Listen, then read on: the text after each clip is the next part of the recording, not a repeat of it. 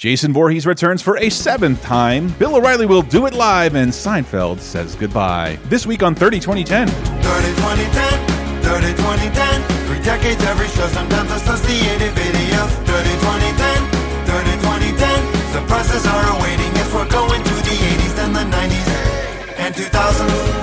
I'm 30 2010. Welcome, everyone, to 30 2010, the internet's weekly pop culture time machine, where we look back 30, 20, and 10 years ago back in pop culture history. This week, we'll be looking at May 11th to the 17th at all the movies, TV, music, video game releases from May 11th to the 17th, 1988, 1998, and 2008. We're going to tell you what we were doing. We encourage you to do the same in the comments at 302010.net or lasertimepodcast.com. Hi, everybody. I'm one of your hosts, Chris Antista. Who else is with us? I'm unfortunate white rapper Diana Goodman. Uh, an even better white MC, MC Sarah Bear. It's me, Sarah, from Florida. Yeah, Sarah FL. That's a good rap name. Ooh, yes. um, but every single week, we go through what happened this week in uh, mostly pop culture history with a little bit of news. And this week is really, really fun. Some underrated films in here. Some uh, one of the biggest finales of all time. I don't know if we'll ever talk about anything bigger on 30 2010. So stay right there. But as always, we have to start out in 1988. We're talking about the week of May 11th through the 17th. Uh, this is a pretty big one. I hopefully Diana will give us more context. Uh, she's better with the news. what happened on May 15th, D? Well, the USSR began its withdrawal from Afghanistan, and then Afghanistan had a democratically elected government, and no one had a problem with them ever again. Were uh, was the USSR greeted as liberators? That's No, no, they they were not. They rolled in in 1980, and uh, there was an insurgency that we supported with some folks called the Mujahideen because we thought like, yeah, guerrilla war will stop these commie bastards. And then those guys pretty much morphed into the Taliban, and then we had to go fight them again. Well, thank God we have the Russians to depend on as our ally. Wait, what year is this? Oh goodness! oh goodness! We're fighting everybody now. Uh, move. I'll move from the news into movies of 1988, May 11th to the 17th. Uh, Not of this earth with Traci Lords. Diana, you wrote this down. I have to imagine there's a reason why. Yeah. No, it's I mean it's a remake, but it's like a goofy Corman remake um about a nurse who treats kind of a creepy alien dude. This sounds like a really good booby movie. Well, it's Traci Lord, so hopefully. Uh, Catacombs with Timothy Van Patten, uh, Ian Abercrombie. There's someone with the name of Abercrombie. All right, Yeah. I have know, a partner. I want to set him uh, up with Bob I think there's some there's some scary Satan stuff going on at, at a monastery. In Bulletproof, no, not that one. Adam Sandler and Damon Wayans fans. Uh, this one has Gary Busey and Darlanne Fluegel. What's her name? Uh, I found practically nothing about this. yeah, me too. But I love Oh this. wait, no, I think this is the one he's got to he's got to stop a super tank. Of course, it is As you do. based on a true story. Yep. I hope. Um, but Illegally Yours is a great title. I'm a little less excited when I see Rob Lowe and uh, Colleen Camper in it. Take Rob Lowe. Add three smashed cars, one masked man, a dozen boys in blue, a pair of crazy killers, and a moat full of crocodiles. Sounds like Mother Goose. And what do you get? Rob Lowe as you've never seen him before. In a totally outrageous, Oh, what do you think this is, a western? No. certifiably insane, What's going on here? My, my mind's a blank right now. completely wacky comedy from Peter Bogdanovich. Wow, really? Whoa. You, let- Yeah. you were waiting to surprise us with Peter Bogdanovich. that looked like Peter Bogdanovich's Midnight Run. I think maybe that's what he was going for. I mean, his comedies are generally more screwball, Mm-hmm. And I think that's what they're trying for. And uh, And it's weird No because. Rob Lowe's playing it to the fucking rafters, and he wasn't known for comedy at this point. He was a romantic leading man. There was some Yeah. real mugging to the camera going on there. Yes. Also, was that Dabney Coleman? I as hope a it was. police I hope it was. I thought I saw Dabney Coleman holding a gun. Yeah. Illegally yours, fans. Let us know. uh, here's something fans will really go to bat for, though. Maniac Cop. Maniac Cop. Is this available on DVD yet? such a good title. It really It's is. just it tells you everything. Uh, Tom Atkins, Bruce Campbell, Robert Z'Dar, and Richard Roundtree. That's Shaft, baby. When a cop turns killer. You have the right to remain silent forever.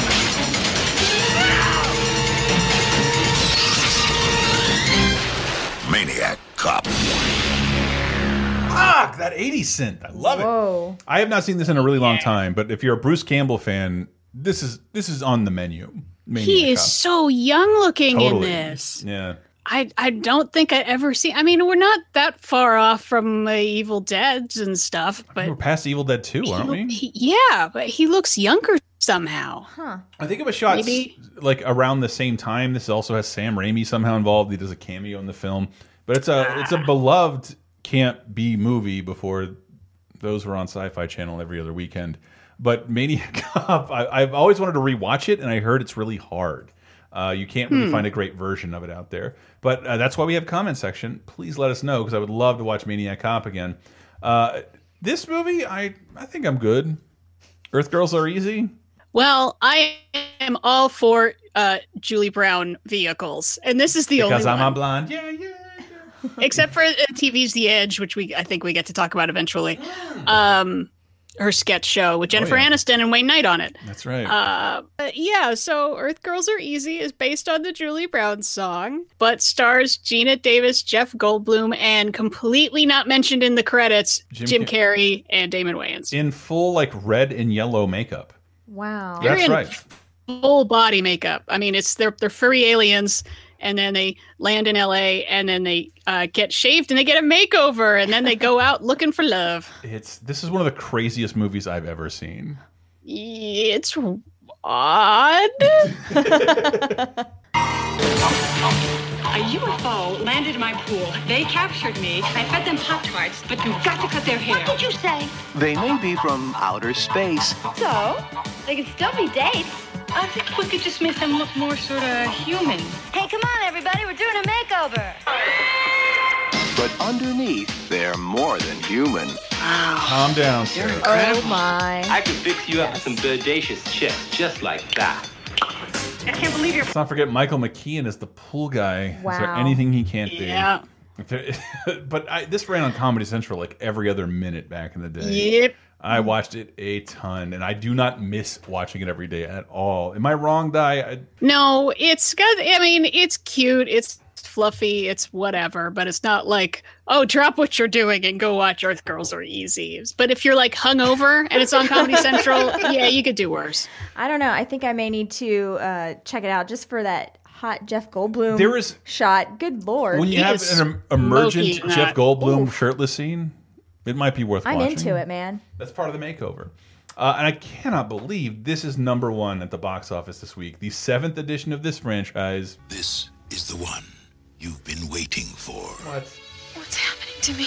Your psychokinesis and these delusions. I No, you're not listening to me! The one you've been asking for. Hey, Tina, isn't this the way they wear their jackets back in the mental hospital? Concentrate. Concentrate, Tina. The one you've been dying for. You people give me the creeps. You people? Um, what do you mean, Jason's? Voorhees? Friday the Thirteenth Part Seven. Uh, The New Blood. I don't know why I love this movie so much, but I did. No, I do. And I'm talking to two ladies, and it's hard to talk about. Um, I've seen a, my first Friday the Thirteenth movie was Part Eight, and I went backwards. Uh, and then I finally saw Seventh, and it was the first movie I ever saw full frontal female nudity. I had never seen uh, a 80s Bush before, and I'm like, this is the high point. Did this win all the Oscars? Their first. It's fine. Right? Yeah. You remember the first movie you saw a penis in? Don't say the piano. No. But It might be, oh, honestly. it's not for Diana. no, you guys. I think mine was Schindler's List. Oh, I'm God. not even going to lie. oh, geez, you're right. I would have Yeah. accepted Wild Things, but you went with Schindler's List. That's, Yeah. uh, yeah. Put Yeah. that up Yeah, Sarah's Wikipedia. so that's what girls get. Yeah, that's real easy to fi- have private sexy time. Yeah. Ooh, Schindler's List. Yeah. All those victims having to run around in the cold naked. I can imagine it. They're any color I want. Okay, I'm done. Mm-hmm. I'm done. I'm done. But I, I did. Anyway. I did see this one, and I thought it was one of the more violent and fun Friday the Thirteenth movies. I know it's not very well regarded in Jason Voorhees circles, but then those people don't have a lot of taste anyway. Those people. They have yes, Jason. Jason Voorhees uh, that it's not. Well, I, I like the the rest of the trailer really plays up like, and Jason's here, but now you know, there's not just a final girl, but like she can fight back because she's got telekinetic powers. So it's Jason versus Carrie.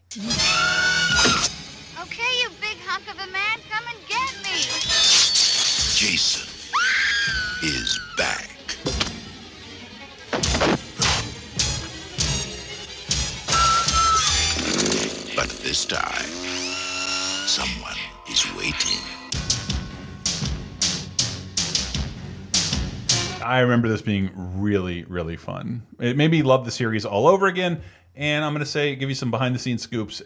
Most of you didn't like Elm Street Nightmare last year, but it was one of the best shows I've ever been a part of. We're threatening to do Friday the 13th um, with a couple friends. Ooh. Yeah, I don't know. I don't know. Wait, you said eight was your first one. Is that Yep. Jason Takes Manhattan? it is. Or Jason, or Jason takes Vancouver and stands in Times Square for four seconds. No, Jason is on a boat.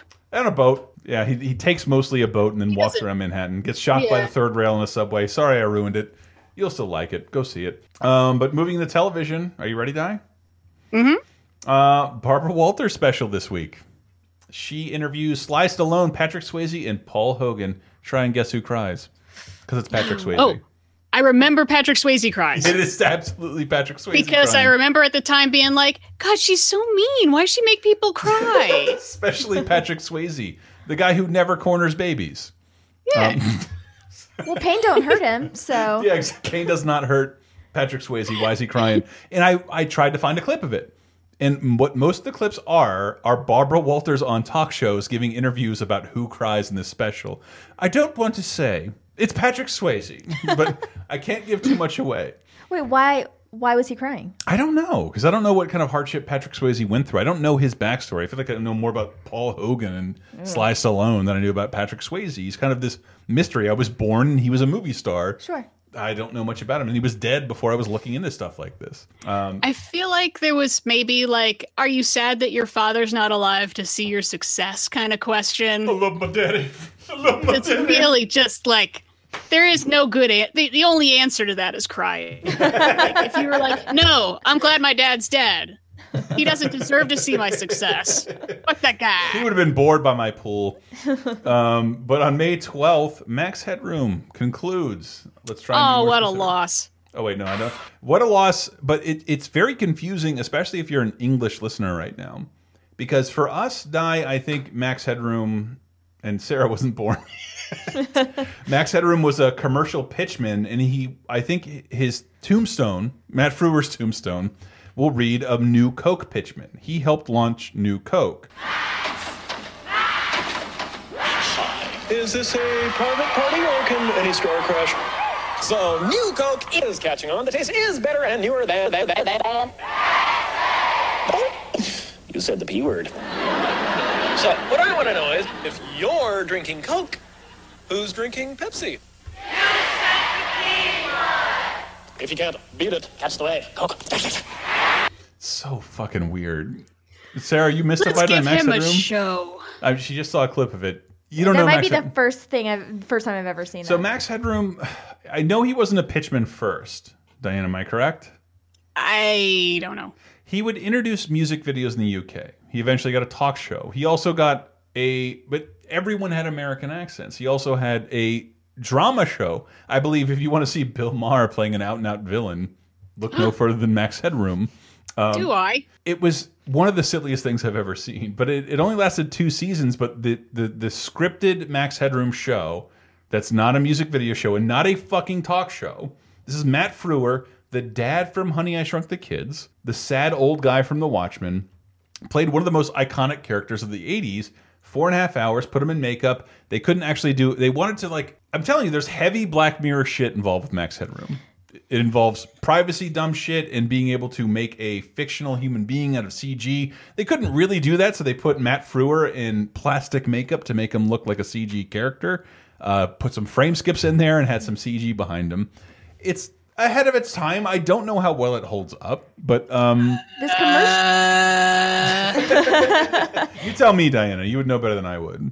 Well, just the idea of having a show based around a character that's in a TV, that's a little limiting. I think it's, uh, it's with what you can do. It's it's sadly like a RoboCop. Like Matt Frewer was a, a a cameraman or something like that, and then he dies and becomes the character in the television. He gets RoboCopped. It's where he forgets he, who he originally was.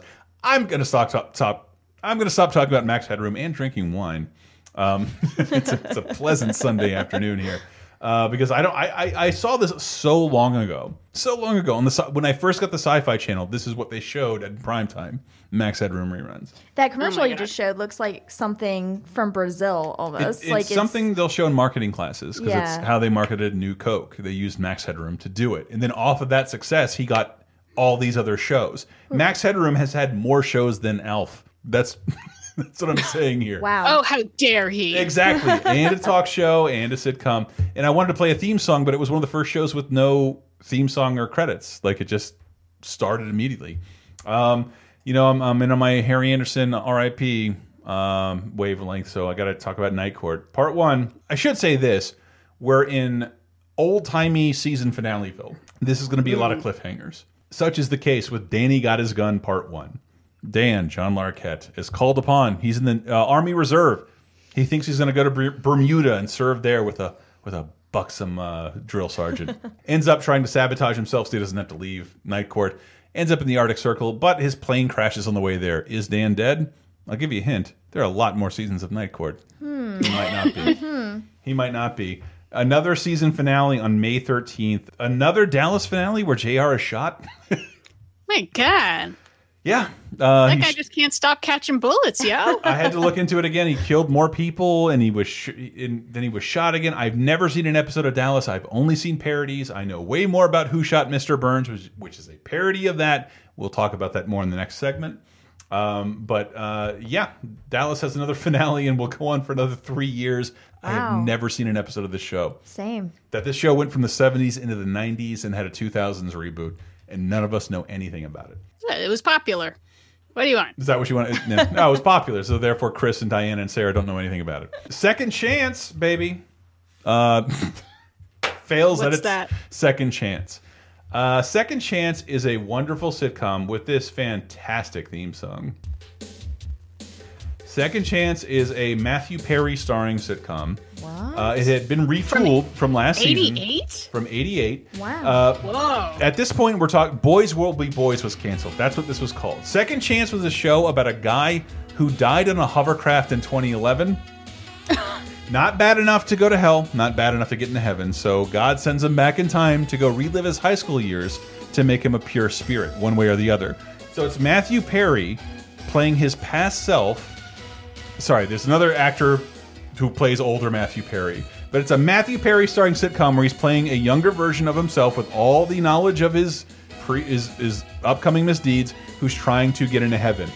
They decided this sitcom is funny, but let's get rid of this whole heaven thing. So in the second season, they fire every actor who's involved in the uh, afterlife stuff. It just becomes a normal show where he hangs out with his high school friends called Boys Will Be Boys. Boys Will Be Boys is canceled. Boys Will Be Boys is brought to you by Tilex. It is. It was also brought to you by Tilex. Um, There's a lot of information you just laid out. Just it's then. crazy. It's crazy. That is really weird. So, okay, so they have a show with a weird concept.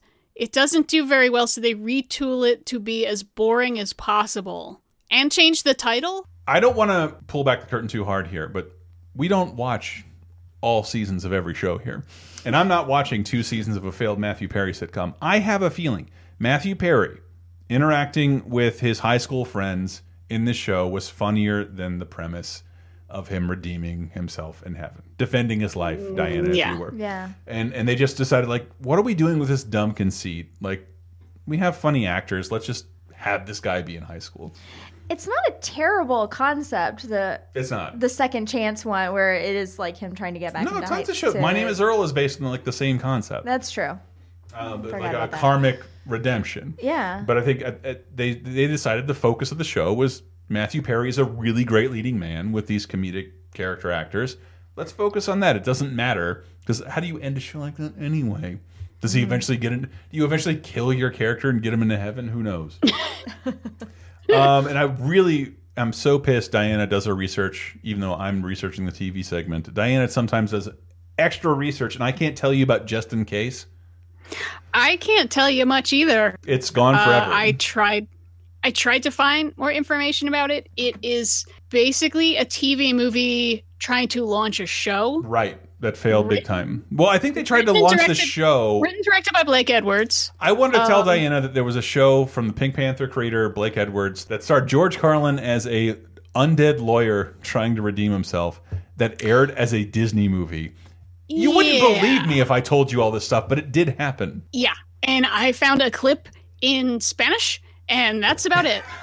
I found no such clip in Spanish, but fortunately that night on uh, ABC was really fun anyway because they were um, there's a new ride being introduced at Disneyland and Disney World, and that's that's that's uh, riding the coattails of Just in Case, starring George Carlin, directed directed by Blake Edwards.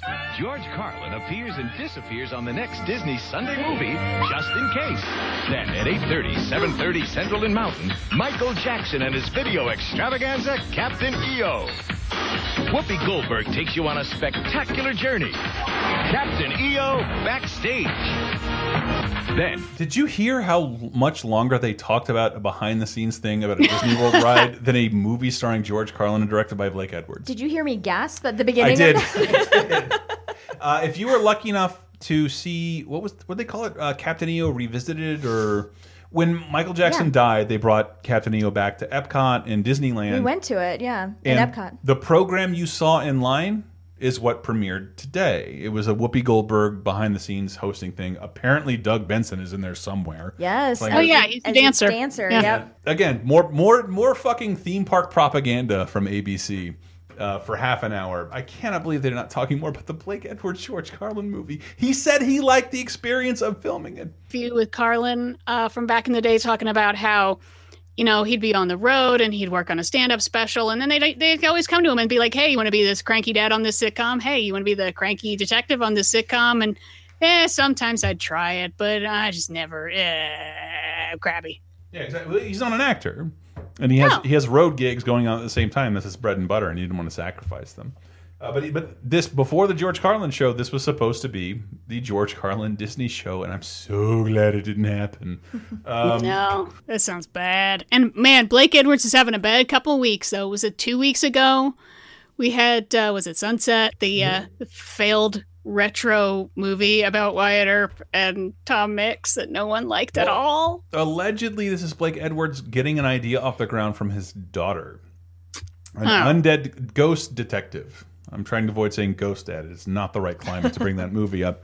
Um, but on May 16th, Cagney and Lacey concludes. Diana, please, if you have any any sentence about Cagney and Lacey before I Feminist talk about heroes, god damn it. They're both Uh, women. They're women. I don't know. I've never seen they're Cagney and Lacey. stuff. Sarah says yeah. You would have been like you were you were negative four. Okay, I know that though. I Cagney don't. and Lacey, come on. I don't know Cagney and Lacey. Yeah, they're they're lady cops Mm-hmm. and they do lady cops stuff and it was kind of cool that it was not lady cops in like a they're hot sexy Charlie's Angels cops, you know, it was like a regular cop show. They just happen to be women. And uh, this sounds like it was a casualty of the writer's strike. It was sort of it was on the bubble to get renewed, and it previously had been canceled and brought back from a letter writing campaign, which rarely happens. Mm. And uh, yeah, this I think the writer's strike finally might have killed it off. Well, one But- of them was Tyne Daly, no? Was yeah, Tyne Daly Yes. and uh, Sharon Gless, So who was real later non- on like Queer as Folk. Some real non no nonsense lady detective stuff going on Yeah. for sure. Yeah, the fact that they like look like real people, Yes. like real cops would look like, not yeah, bikinis. They're Sorry. not like sexy, jiggly. They're like you know moms. They look like mom cops. Yes, mom cops. I need a break. Love it. Jiggly Cops. That, that did it for me. Well, I'm excited to say it's canceled, and probably because it bothered to go up against this wonderful, wonderful uh, piece of television iniquity. What a lousy menu! Not one cat entree on there.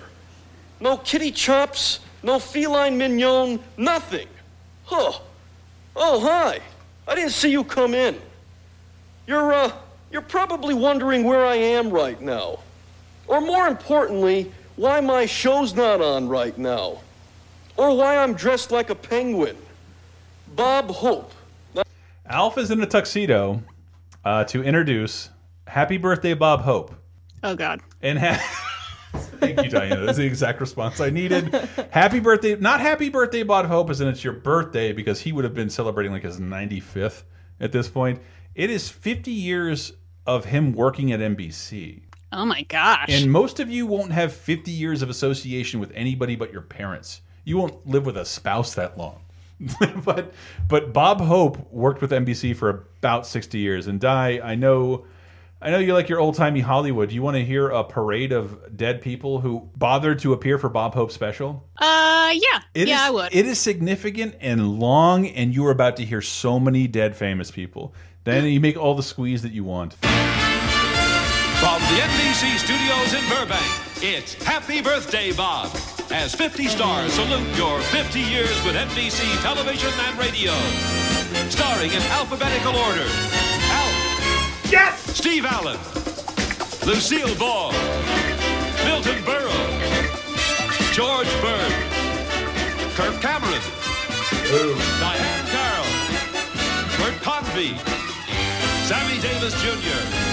Angie Dickinson, Phyllis Diller, John Forsythe, Dolores Hope, Ann Jillian, Jack Jones, Stepfanie Kramer, Dorothy Lamour, Michael Landon, oh. Jay Leno, Shelley Long, Reba McEntire, Donald O'Connor, Marie Osmond, Tony Randall, Don Rickles, Brooke Shields, Dinah Shore, James Stewart, Danny Thomas, Leslie Uggams, Betty White, Jonathan Winters, and memorable moments with Ann-Margret, Neil Armstrong, Bea Arthur, Jack Benny, Humphrey Bogart, Marlon Brando, Richard Burton, James Cagney, Dyan Cannon,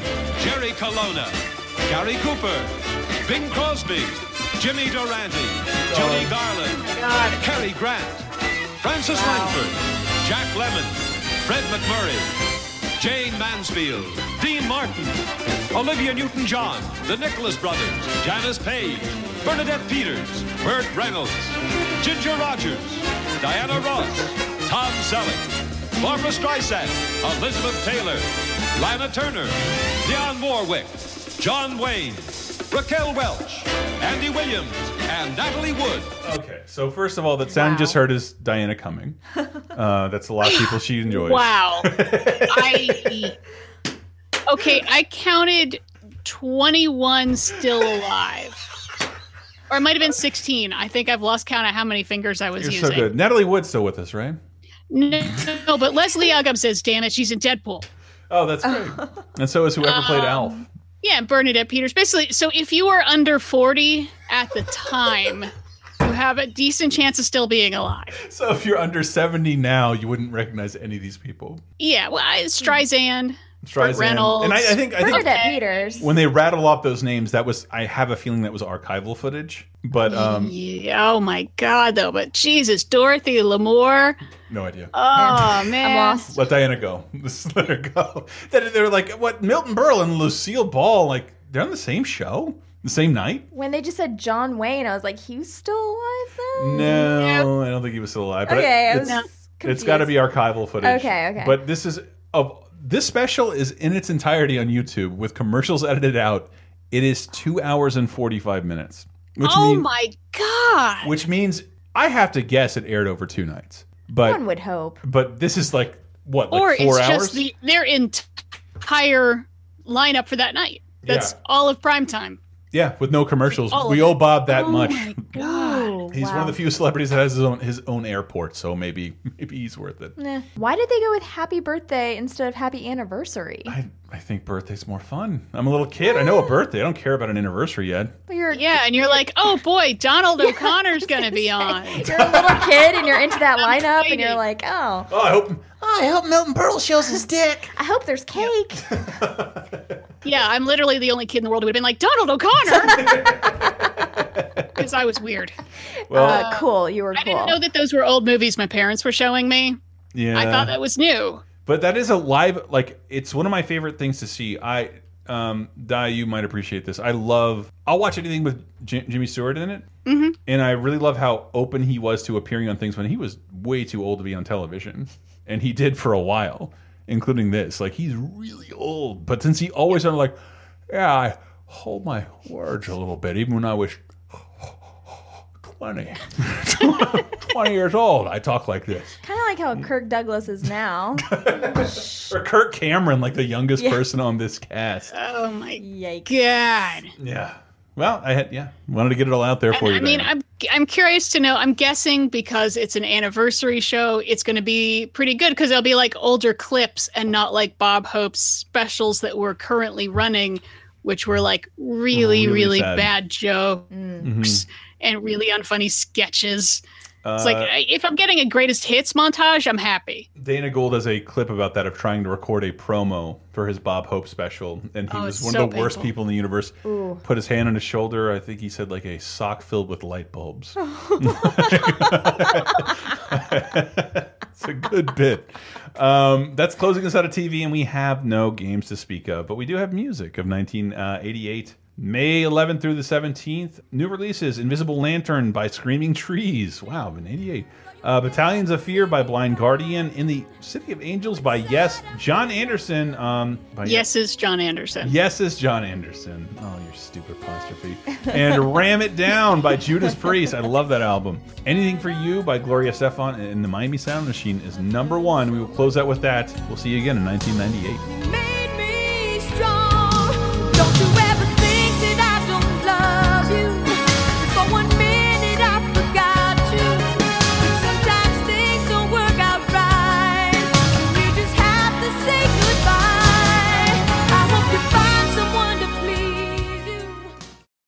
Would you like exclusive bonus podcast commentaries and more from the LaserTime crew? Then we strongly encourage you to support this show on patreon.com slash lasertime. It supports not only this show, but all the rest of the LaserTime network. You'll get commentaries, play games with the hosts, see exclusive videos first, and receive an uncut weekly ad-free podcast bonus time. Speaking of which, here's a quick taste.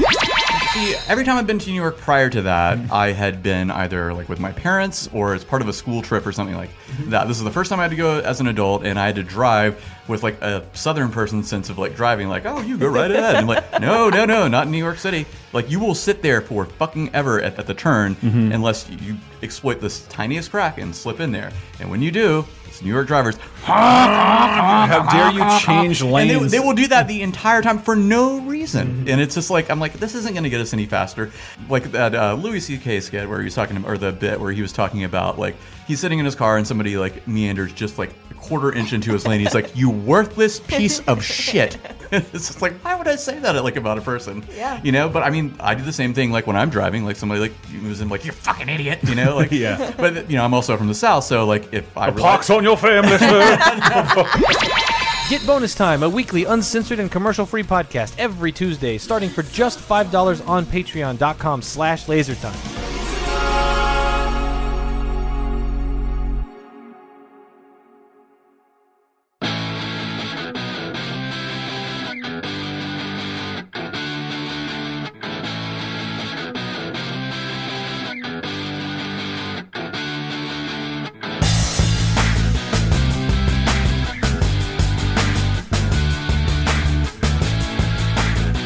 Know it's 1998 when it's not a commercial, but you're hearing "Fly Away" by Lenny Kravitz. uh, that man, I am convinced, writes songs only for commercials at this point. This is uh, this was just a gift to the travel industry, the car industry.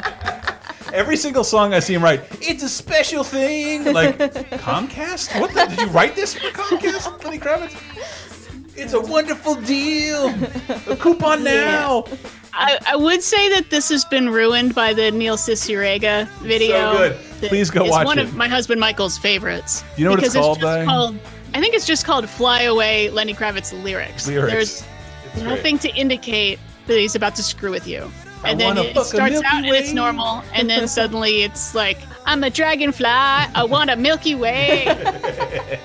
and it just all gets scrambled more and more. It just, yeah, wanna fuck. Diana and I know why this is really fun. I, please go watch that video. We'll try and embed it underneath the page, um, lasertimepodcast.com. New Yeah, releases but this then, week. then Oh, it was sort of redeemed for me a little bit, and there was a video a while back where Lenny Kravitz was like having lunch in New Orleans, and over in Jackson Square, like some teen Christian band was playing this, and he goes and sits in with them. It's it's so cute because like he shows up and they're like, "What the fuck?" and they're still playing though, and he like takes over on drums for a while. Please tell me that's And where then his just- leather pants split open and his dick falls out. It's my favorite picture of Lenny Kravitz. Oh no, my But- favorite picture is him walking around with that giant scarf on. Oh yeah. That picture still brings me joy on a bad day. I kind of want to make that scarf. yes. I want to make like an 18 foot long scarf. yes. Uh, we also have new releases out in music of 1998, uh, May 11th through the 17th. Uh, Candy from a Stranger by Soul Asylum. Sorry, Soul Asylum. They released an album last week in 1988, and they're still a one-hit wonder. Gosh, you're right. Yeah. Uh, a thousand, a thousand leaves by Sonic Youth. Uh, Traces of My Lipstick by Xscape. Um, Muse's self-titled debut, which fucking rules. Yes. Version 2.0 by Garbage, which rules. No Substance by Bad Religion, which rules. Too Close by Nexus, still number one. You know I'm feeling it. Gyrating up against my loved one. Gonna put on a silk shirt and stand in front of a wind machine. And with that, we got to head into the movies because you know Impacto Profundo. Deep Impact is still number one at the box office. Uh, but new releases Clock Watchers with Parker Posey, Toni Collette, and Lisa Kudrow. Why do I feel like I saw this? you might have. It's kind of office space for ladies. Hmm. Um, in that it's about temps who hate their job and then stuff starts getting stolen and then the cops show up and they're trying to figure it out. I mean, that cast is fucking gold. And I wish this movie were a little better. For real. And But I, I, Parker Posey, Toni Collette, and Lisa Kudrow. Oh my God! Can I like good. maybe I don't know go on like a sailing cruise with them? oh, you want to go on the Clock Watchers cruise? That's happening. I want to go on the 2019. Clock Watchers cruise, but not like a cruise cruise. I want to go on like a small sailboat with them, Jesus Christ. and we You're- just like sail around I'm the worried for your husband. maybe. Like Uh, drink straight out of coconuts, just us four. It'd so nice. Um, in a movie, Sarah, you told me you were the most excited about this one, Quest for Camelot. Yeah, it's great. I have It's not like- seen it. I'm Yeah. ashamed of myself. It's by the same people who brought us Anastasia, I want to say. Yeah, the Don Bluth, Gary Goldman uh, I believe people. so. I have too many things in this house autographed by both of them not to know this. Weirdly great soundtrack, by the way. Really good song by Celine Dion. Really? yeah. Quest for Camelot. yeah. Gary Oldman, Cary Elwes, Pierce Brosnan, Eric Idle, and Jane Seymour in Quest for Camelot. The story of a girl who dreams of becoming a knight.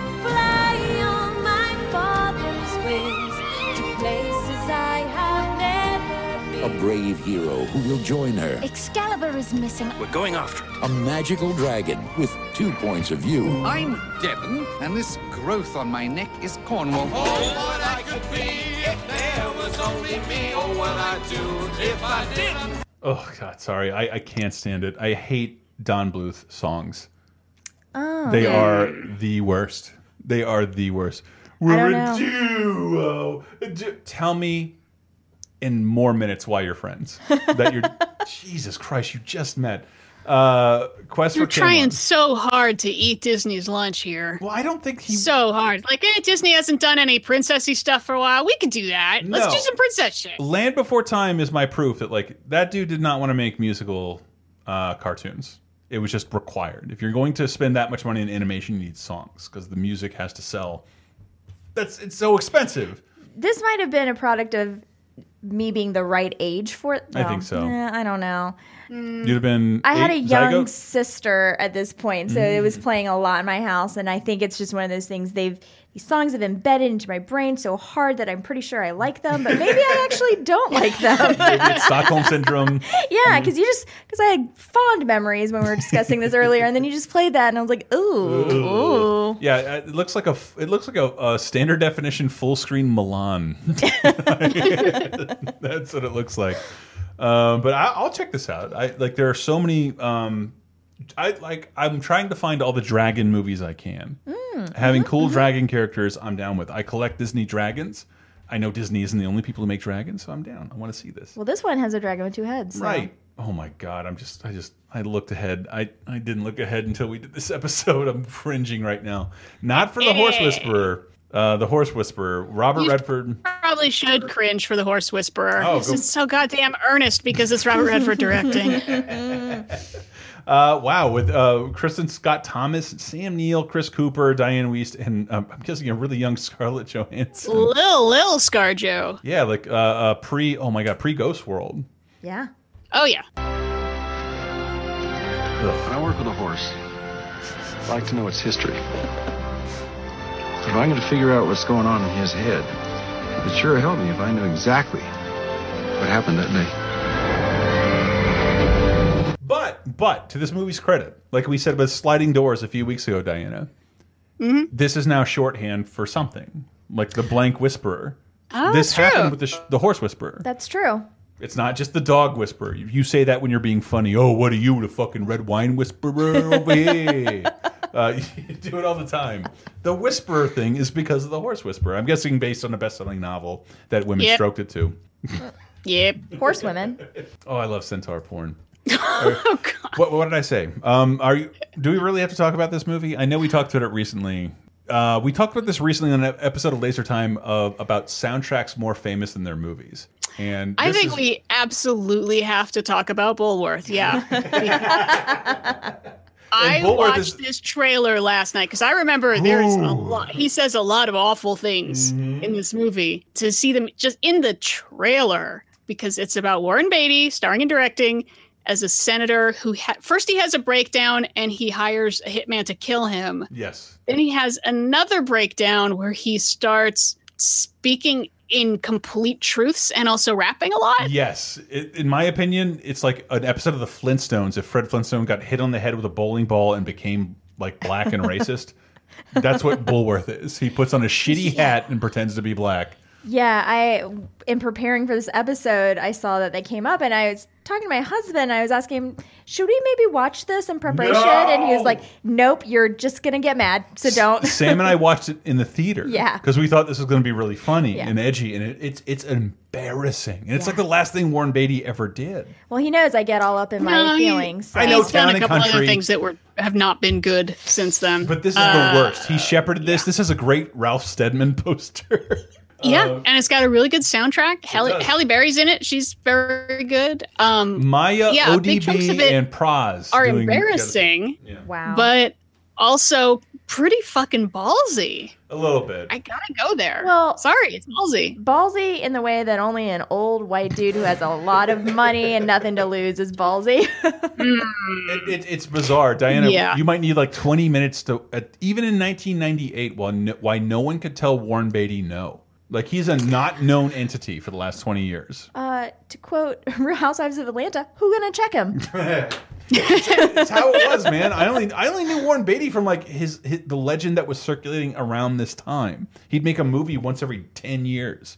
Uh, and he's still yeah, trying to get his but like the previous movie he'd been in is probably Love Story, which Mm-hmm. he The remake. shadow directed and is you know notorious for like he's always perfectly lit to make him look so much younger and it's just you know it's all about how fucking great he is and like that's usually where people go at that Yeah. point in their career they do just like what robert redford did with Right. horse whisperer he looks great he's interesting you know and he doesn't take any risks Hmm. and if this came out today warren beatty would be strung up from a light bulb So even we, back then it was very controversial do we dare to play a clip from the Bulworth trailer? go for it because Mm. again the trailer You promised us federal funding to rebuild our community. What happened? Well, you, you haven't really contributed any money to my campaign, have you? Are Isn't that obvious? I mean, if you don't put down that malt liquor and chicken wings and get behind somebody other than a running back who stabs his wife, you're never going to get rid of somebody like Oh my me. god! Wow, I'm embarrassed. I am embarrassed. I, you should be. I am embarrassed. We need to watch this movie immediately. yeah it's uh yeah it's i mean if it were just that he's speaking his mind and just saying the obvious thing like yeah you don't contribute any money so i don't give a shit about you but yeah when he goes into malt liquor it's like oh god Yeah, oh no. god no Hey, and then he just starts rapping like most of his dialogue becomes rapping sometime after he has a big Hollywood fundraiser and talks about oh. like, oh, good, all my big money Jews are here. Oh God. Well, in this clip too, they have the audacity to show a black woman's face reacting to this in a way that's like bemused. Like she's like got, got a smile on her face, like, "Oh, he told us." Like, like I didn't don't expect to hear this cold hard truth. I don't think that's the reaction. That's Oh goodness gracious! Yeah, so it's I mean it, it's kind of weird that you think about it. It falls under extremism and a parody of extremism are like they look exactly the same. Because you know there's some people out there who's like, "Oh, yeah, like Archie Bunker, he's right. Yeah. Yeah, you tell those N words. it's like, ah, he doesn't really believe that. Ugh. He's fucking with you. You're so lucky, given what Laser Time does. I have immediate access to the clip of Bulworth rapping. It's one of the worst things I've ever heard in my entire life. Oh, it's so painful. That's so painful. oh no. Big money, Big money! Big money! big money, big money, big money, big money, big money, big money. Big money. One man, one vote. Now is that really real? The name of our game is Let's Make a Deal. Now people got their problems, the haves and the have-nots, but the ones that make me listen pay for 30 second spots. Oh God. So it's like things like this. Like I never remember I'm white until I see shit like this, and like I am so ashamed. I have so much to be ashamed for. Yeah. it's so awful. Fuck you, Bulworth. Fuck you forever. And I'm we got a good song out of it. Ghetto Superstar. Oh. Oh yeah. Ghetto yeah. Superstar. It's a great song. Uh, what, again, Pras Lining. Mya and ODB, Old Dirty Bastard. Yeah. Um, Yeah, I like I, I said, I don't know if I can full on endorse this movie, but I, I sort of, I go back and forth between respecting the bulls and thinking like, you are a clueless motherfucker. Oh. Maybe it just needs to be seen. It reminds me of like the, the like the political version of Falling Down. Like an angry white dude writing a script and like God, yes. I'm gonna feel this way forever. no, No, I Joel totally Schumacher, you won't. No, falling down, I find like truly racist and like, I'm a white man. That makes me the most grieved person in the world. Everyone mean to the white guy. ah. Yeah, I mean, I he- mean, he, literally said in, in the trailer what Mick Mulvaney just got caught saying on tape. If you don't contribute, he did. Like, all right. Anyway, moving into television of 1998, May 11th through the 17th. This is going to be notable for only maybe me. ZDTV debuts. This is very complicated. Ziff Davis is a complicated company. Uh, they're still around. They created EGM and One Up and some parts of IGN and failed and sold them off. And ZDTV, it eventually became Tech TV in 2000. Tech TV would merge with G4 TV in uh, somewhere in the mid aughts and become G4 Tech TV. But before there was YouTube videos, before there was the internet, there was a show there was a channel devoted to tech and they did i think a valiant job if you lived in san francisco it's the stuff of legend. It's where adam sessler and morgan webb started their their show. They before they merged with g4 it was about tech and video games. There was no other channel that did that. It merged with several other channels and is now gone. But it debut debuting that day is a show called internet tonight Silicon Spin, which makes me want to gouge my eyes out, and uh, the Screensavers, which did survive much longer than the rest of the show. The Screensavers, people, most people know. However, I think most people know Tech TV. This is will this clip will define Tech TV. They were talking about tech, like literal tech, media devices. This is a man coming on with an old phonograph piece that's very rare and uh, probably shouldn't be touched by human hands. So this is a one-of-a-kind piece. There's no other one like this particular one in the world. And you can see the tracks go this way. And um, it's really cool because it, it records much more accurately than... Oh, shit. Oh, my God. Um, well, that does happen every once in a while. That can't be good. oh no! Diana, this is like like like an 1800s Victrola part. Sarah has her hand over her heart. like it is the most embarrassing thing to happen for a, an alleged historian and expert to be hold. His hands are shaking. His He's hands an are old man. so shaky. He's an old man. He's uh-huh. trying to hold it in camera and it broke. And I Oh, swear, I feel so bad this is the him. legacy of Tech TV. This is what people will remember before it merged with G4, which has been defunct for so fucking long at this point. Also in television, hey, everybody loves Raymond. We do a first two-parter. ah, the wedding airs. It's a flashback to me and Debra getting married, and you will have to Google uh, Cosby's love intervention episode because I just refuse at this point. No. I'm not. Goo I'm not googling Cosby's love intervention. I literally had a nightmare last night about Bill Cosby. Oh, no. I was No. in the mall and he spotted me and he said, Hey, hey, I got to talk to you. And so I ran to the ladies' room and hid. It was like the most disgusting public toilet ever. Wow. And all he wanted to say was, "Hey, hey, hey! I got Alzheimer's today." Nice try, Bill. You're going to jail. um, look, okay, bring it back to the ladies. How about that? Uh, May 12th, Buffy, Buffy the Vampire Slayer, one of the greatest shows I've ever seen, has the Becoming Part One air. It is a two uh, two part finale. Uh, the show start in, in my opinion, this is where the show starts to get amazing. Uh, they kind of get rid of like we can only film in one set in fucking 240p underground. And they start, and Joss Whedon starts getting very silly.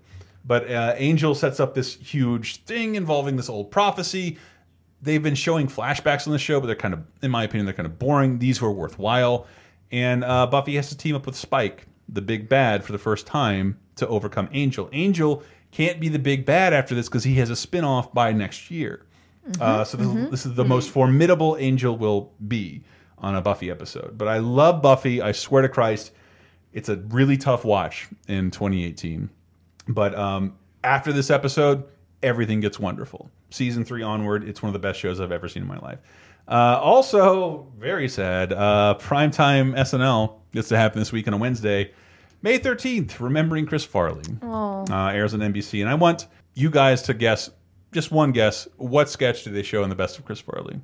Oh. Oh, uh, Chippendales. Thank you, Di. Uh, Yes. Chippendales, Chippendales This kind of took him a while to get to this. So A little bit, he yeah. passed away, like what January, something like that.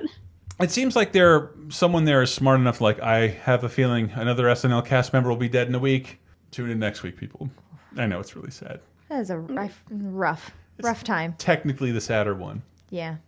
Um, I'm going to skip around what happens on May 14th because we'll come back to that. Boy Meets World on May 15th. Graduation.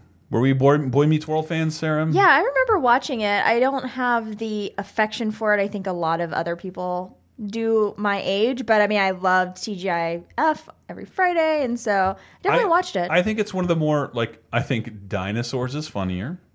I'd rather watch a stupid, shitty Family Matters episode. But Boy Meets World was grounded in fun and like really, really took chances. yeah. It made people drunks. It made Yeah. very real situations like Cory gets together with Topanga and they don't. And this is a famous episode for one, a really great speech that Shawn gives Mhm. upon graduation. I don't know how he I don't know how he rose above to be giving a speech as, as graduation. Yeah, I'm sure that valedictorian's kind of pissed. Yeah. oh, Topanga.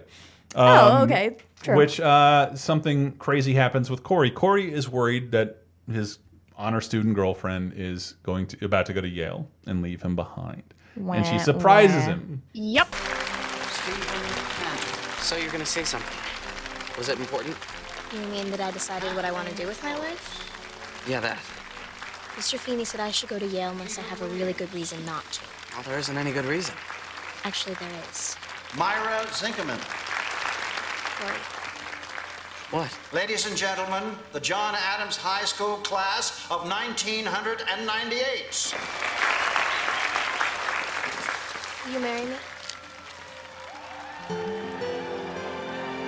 No! Boo! No! Boo! Absolutely Boo not. on that. No, no, Oh. no, no. So you're gonna no. give up Vale, give up Yale for the most average, Savage. average, the most average savage. the most average savage, and that is Also, very average as white it's men not Fred. go. It's not Ben. It's- you can do it's not both. Dan. You can yes, do both. it is Yeah. not. It is not an either or, but also no. No. Oh, I'm Do not so get married mad. out of high school. and give up No. Yale. How can you have a lesbian so- sophomore year if you Ugh. get married out of high school? Ugh, I've never been more happy to have two women on the show. Gross on getting What married a out dumb of high school. plot school. line. Uh, Yale seems pretty good, but this guy whose voice is cracking, I'm going to stay behind. No. Just most- also, I never watched the show, so I did not realize that they're at John Adams High School, and William Daniels played John Adams in the film version of 1776. Boom! Six degrees of, of Evan Daniels with Diana Love Goodman. A new it. podcast coming soon to this network. Um, I, I'm, I'm going to jump around. Uh, The, the Emmys for this week, but who cares? that shit. Yeah, Um, I'm gonna be angry for the rest of the night. No, that you're one. no, you're not. I got, I got you. I'm going to bring you back. I'm going to bring you back with something you barely remember. One, Dr. Quinn Medicine Woman is over. I know none of us Oh, ever saw that. Okay. It, it, it ends the same day as Silver Surfer stole its thunder. Hmm. Fuck you, Ororo. They say goodbye on May 16th. On May 17th, King of the Hill Propane Boom Part 1 airs. And it's this weird tradition King of the Hill would have with season cliffhangers. And they, they did it early on. They kind of dropped it after they had sturdy footing. Like King of the Hill is not about this. But this is their Who Shot Mr. Burns moment where uh, Chuck Mangione is playing a concert at the Mega Lo Mart uh, with the propane. Hank Hill walks in, smells a familiar smell. Oh no!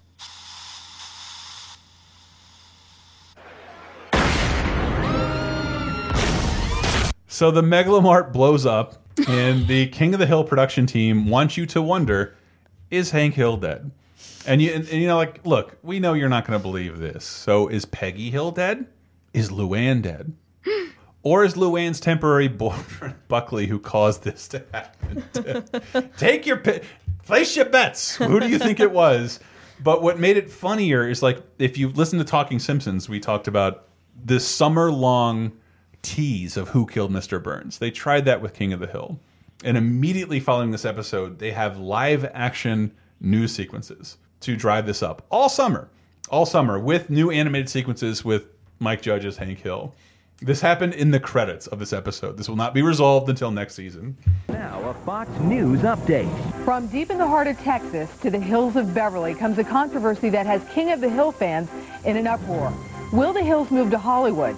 Texas native Hank Hill. I was born in Texas, I'll die a Texan, and in between I'll live in Texas. The show ain't moving, and that's final. Network President Peter Ross had this response. It's Hank's refusal to move why you killed him off. We have not killed Hank Hill. There were three others caught in that fire, and as long as Hank reconsiders, then Luann or Buckley or Chuck Mangione will die. Stay tuned all summer for updates on the controversy. So they, they not only tried to frame it like, is Hank Hill dead? It's like, no, King of the Hill is struggling, so we're going to retool the Hill family to move to Los Angeles. and Hank Hill is in constant protest. This this is promotional shit that happened Wait, all summer long. Is that a real weird. news anchor from Yeah. like a real? It looks like it. I don't know. Okay, okay. I was gonna say, wow. I don't If- know. He's he's as, as real as the Arrested Development uh, Gotcha. news anchor that's there constantly. Uh, and that's not even the biggest finale of this week. Hank Hill Oh, no. had had the cojones, the cojones to go up, up against the finale. That is the title of the episode from uh, Seinfeld. The last episode, uh, Seinfeld airs this week, May fourteenth, nineteen ninety eight. Oh. Almost eighty million viewers say goodbye and then end up disappointed. If I there were an of them. internet, I'm not. I think it's fucking great. Oh, I was. i watched in it. Yeah, I mean, I watched. I remember being disappointed then. Revisiting it now, like, Mm-hmm. oh, no, no, it's okay. I thought it was one a, a great way to bring back old Yes. cast members so they can testify against them. What, was the story? Kramer has water in his ear, ends up causing the private NBC plane to go down now that George and Jerry have sold their television show. Um, and the plane goes down this weird town with a good Samaritan law. They witness a crime and they do not help this man they laugh at him instead, which we're in Florida now. There are Samaritan laws here. Like if you have a gun, you got to shoot somebody. These exist. The Good Samaritan law. Well, hmm, Well, go ahead. not to get do it weird law nerd on you. That actually refers to if you help out in an accident and you actually hurt someone, then you can't be Oh. prosecuted for that. Okay. Or but not that you held have to help liable. Not that you have to help out. No, I'm not aware of that actually. Hmm, I'd have to go back and look. But yeah, I thought it was. I thought it was was here if you like if you have a concealed carry permit and you don't help out. Ooh. Sorry, I don't is know. I my don't- reading of Florida. I'm sure some of that has changed since. Never mind. Um, but, but never mind. But but like I thought the finale was really funny. It was a great way to bring back old cast members. You can watch Newman choke at the verdict. Yes. Of uh, the foursome getting convicted of like you heartless motherfuckers. which is Mm-hmm. a great way to end it because the whole conceit of the show were that Mm-hmm. was they are horrible people, and Right. so finally bringing it back around to them kind of getting their just desserts. I don't know. It felt feels kind of right now looking Yeah. at it. Yes, and I don't they're know what in else jail, we like, expected at the time. You know your button's too big. Like, yeah, you're just as petty and trivial and As the very first conversation in the very first episode. Yeah, and they say, like- so perfect. Yeah. we talked about this already. Yeah. No, I like that. The idea that it's it's all cyclical and they're just constantly trapped in a hell of their own making. Yes. they just will keep making the same mistakes over and over and over because they are petty, horrible people. yes, they're so they're that shallow. I I kind of love it. The more we talk about it, to be honest. I mean, we were I have a feeling it was written backwards. Like the idea that like they thought the funniest thing that would happen is that they end up in jail. yeah. And I, I agree. I think that's the best way to put beloved. The best thing, fuck you, to do to beloved sitcom characters. So we're in jail for a year, huh? I don't know. I feel like it kind of it just puts a nice button on the whole series. It Mm-hmm. kind of closes it in a way that doesn't leave us wanting anything else from the characters or Right. their relationships. Yeah, which we didn't really. And, and to say something about Seinfeld, like it was number one ish at this point. Number one or number two. It was up there for sure. They were giving Jerry and the cast more money every single year. Oh yeah. and he's like, I would rather go out on top than have this peter out. Like, and the show found its stride in like the fourth season anyway. So they had five seasons at the top. Let's and and, and how right were they? I have a feeling all those people will be rich forever because that show holds up real well, Really well. real well in syndication and will for a long time. It's great because uh, my husband really didn't watch Seinfeld in the heyday, and so I've been going back and revisiting it. And every episode that comes up, I, I find myself saying, "This is a classic. This is a classic episode." and it's he's like, "You're literally saying that for every single one." Well, maybe it's true. I don't I, know. I might have said it on the sh the show, but like when I would watch the show, I feel like did I miss the intro or the end? Like I feel like I never saw either one, so they all really connect in like this weird way. And watching them all at the same time, I remember we were watching the second season. Like there's this the season where Jerry refers to George as a character from Death of a Salesman. yeah. And like they mentioned in the first episode, but he does it for 40 more episodes, and you wouldn't know what's happening. Yeah. There's so much connected tissue in inside. It's better than Lost. It's way better than Lost, and I hate that we have to talk about it. So is this since this is the last time we get to talk about it until we catch up to its debut in the 80s, do we have a, a specific favorite episode you want to talk about? Um, mine mine was my first because I always say that my, there was a war in a one TV monoculture household where uh, the kids in my school were talking about In Living Color, and my dad liked Seinfeld, and I hated Seinfeld as a result. He would turn it on, and it was like I lost a battle. I'd leave the room. And the first one I watched was the um, marine biologist episode.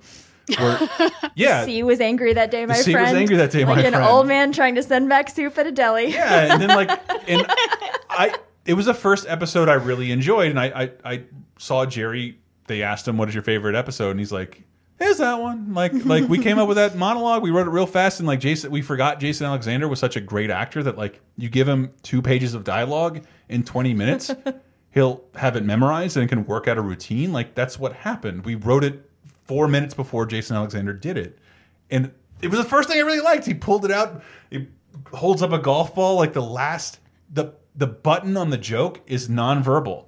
It's fucking great. Like most shows don't do that. It was It's so awesome. good. Hitting a golf ball into the ocean until you hit a whale's blowhole. Mwah. Diana? Uh, I gotta go with Shrinkage. It's a classic.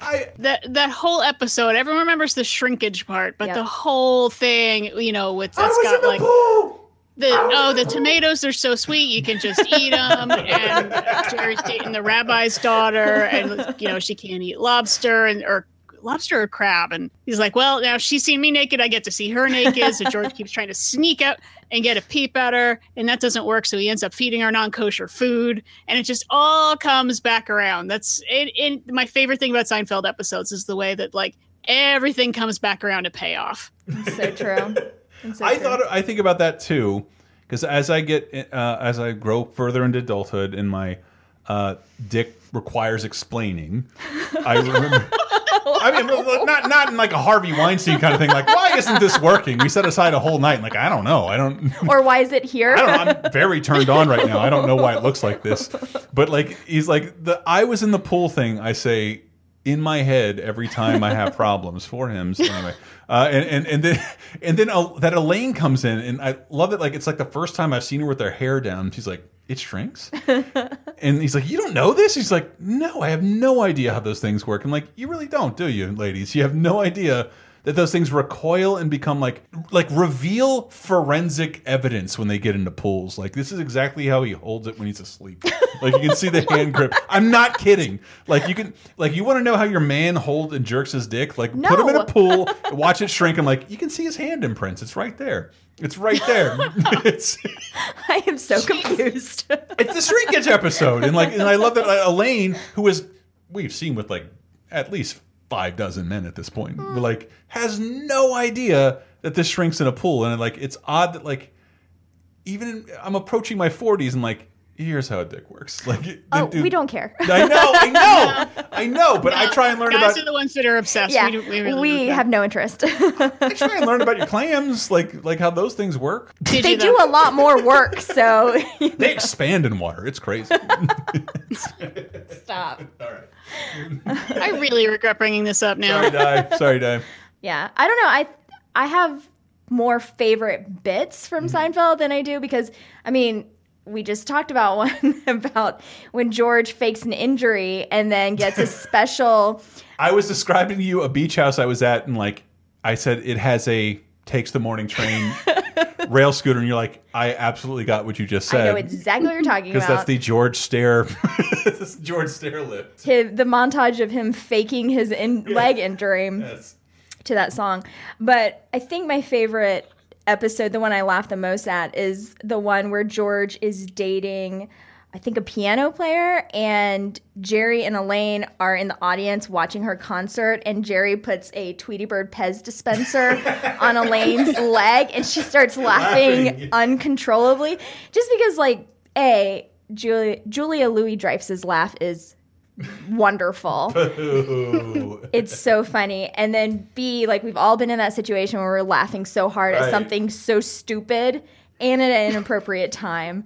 And then the fact that she gets caught later on in the episode because the the pianist recognizes her laugh. It just it beautifully comes together at the end. It's a perfect episode to me. And you know what? Like I was watching it on Hulu, which for some reason, I mean, looks gorgeous. Uh, it's widescreen. It's high definition. They left the non Jerry Stiller um, Costanza in there. The the non Jerry Stiller dad? Yeah, like uh, they they did, and it made me like. I look forward to all the parents being on Oh, screen yeah. as much as possible. I want the oldest people with the least understanding of the world. Del Boca Vista. which holds up which by the way old people not understanding things holds up really well Oh, the yeah. further we go Oh yeah. it's great Because we're becoming them. take the pen take the pen like I, I fucking i love that shit but here's my here's my defense of the last episode of seinfeld Okay. uh, it, it is odd i rewatched it again and that weird pan out with no laughter as they talk about rehearsing their lives over and over again. There is one stand-up scene at the end where Jerry is telling doing a stand-up routine in the prison. It's the only time ever you see George and Kramer in the audience. Hmm. And the whole time Jerry's making jokes, like Kramer is nudging George, like he's talking about us. and it's like like what would be happening in a stand-up audience. And it's I uh, this I think if if you think the last scene is like the pan out of them in jail, and I don't know where Elaine is in the men's prison, uh, but this is a funny joke. It this all works, and you can hear Larry David at the end as a heckler. Ah. So what is the deal with the yard? I mean, when I was a kid, my mother wanted me to play in the yard, but of course she didn't have to worry about my next door neighbor Tommy sticking a shiv in my thigh. and what's with the lockdown? Why do we have to be locked in ourselves? Are we that bad that we have to be sent to prison? In prison? You would think the weightlifting and the sodomy is enough. so, uh, anyone from Cell Block D? I am. I'll talk slower. I'm kidding. I love Cell Block D. My friend George is in Cell Block D.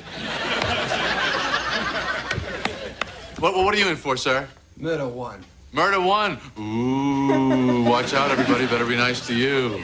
I'm only kidding, sir. Lighten up. How about you? What are you in for? Grand Theft Auto. Grand Theft Auto. Don't steal any of my jokes. You suck. I'm gonna cut you. Hey, I don't come down to where you work and knock the license plate out of your hand. Okay, that's a funny way to end the show, right? It's we all think about perfect. this somber, weird thing, and like, eh, Yeah. pretty great. And then next year, on SNL, Jerry Seinfeld will go to Oz, which is, in my opinion, one of the greatest moments in television history. Do we not remember this? No. No. Oz, the HBO prison show, is still on the air, Right. Jer- And, and a, a pre-taped, let's call it a analog short. Uh-huh. Uh, yeah, Seinfeld meets every cast member from Oz in prison. Oh my God, how have I not seen this? I can't wait to see it It's now. one of my favorite moments of television ever. Well, I just want. I know we've been talking about Seinfeld for a while, This but I is just. time. I also have to say one last thing is that for me, uh, watching Seinfeld, we my family we watched it from the beginning. So I mean, Elaine Benes has had a huge impact on my personality as an adult. My dancing, my sense of humor, and as I get older, I've really been able to appreciate seeing a woman like that on screen, like for the first time, someone who's like not your traditional woman who has traditional uh, aspirations to just like get married and have kids and Yeah. settle down, who can hang with the dudes and but not Elaine in like very much a- lives day to day. Yes, Mhm. yeah, which you know Yeah. I've I've recognized in my in myself. What's so, the anyways, most fun it was thing you can do right now? Hmm? What's the most fun thing you can do right now? Is typically how Elaine gets into situations. yeah, exactly, and I really appreciate that as being a totally different model of woman for Mhm. me to recognize and then emulate. in like in like three episodes, is she dying to hold on to a guy? yeah. So it's like this guy's boring. How do I get rid of him? Yeah, I, I appreciate that so much. it was a relief to see that finally. Oh, it makes me want to sign on to Reddit even more. Uh, Seinfeld. It was a good show. You heard of it? Uh, I, I should have played that clip of Larry King. It's one of my favorite clips on the whole internet. You know how Larry King never prepares for an interview?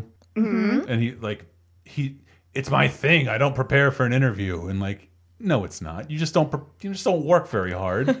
and he, he go, he- like, Seinfeld comes, so the show, show was good? What? are, you- are you mad that you were canceled? What? Larry, have you seen the show? Do you not know anything about what happened? Oh my god! Because Jerry has a we quit at number one. I I see. Like you didn't look into any. It's so funny to watch Larry King dressed down by by like the most Jerry Jerry Seinfeld of all time. Oh god! But I, I did have to mention this because this debuted the same day, and I remember this because like again, not a sports guy, It was a Seinfeld fan, and like this is a big event, and they played the clip show I think beforehand, the hundred episode clip clip show where Mm. Jerry talks to camera about how great uh, Seinfeld was, but this aired the same day with a timer of when uh, Seinfeld would come on NBC. MTV debuted this show. So MTV aired Celebrity Deathmatch. The uh, deathmatch being bef right before Seinfeld aired at nine o'clock was Tim Allen versus Jerry Seinfeld to see who could be the most, the the highest paid person in, in network sitcoms fighting one another. And I am astonished how long the longevity of Celebrity Deathmatch. It's been rebooted twice. It has Wow. over Yeah. hundred episodes. It's clearly difficult to animate. It's not my favorite show. I don't really ever want to watch it again. But it lasted a long time. It has Wow. a, it has two video games. What? Uh, Yeah, yeah. We we streamed it on YouTube.com/slash LaserTime. Please watch uh, Justin Timberlake fart on Carrot Top and Mr. T. It totally happens in the game. uh, those are characters you can play as. Uh, it's it's it's fucking crazy. But Celebrity Deathmatch is kind of this. I don't know. I don't know anybody. This is no one's favorite show, but it debuted today, uh, the same day as the Seinfeld premiere, and it made an event out of it. Uh, that wraps it up for television. How about that? Games? Nothing of note. So let's close out 1998 with Special by Garbage off of version 2.0. We'll be back with 2008.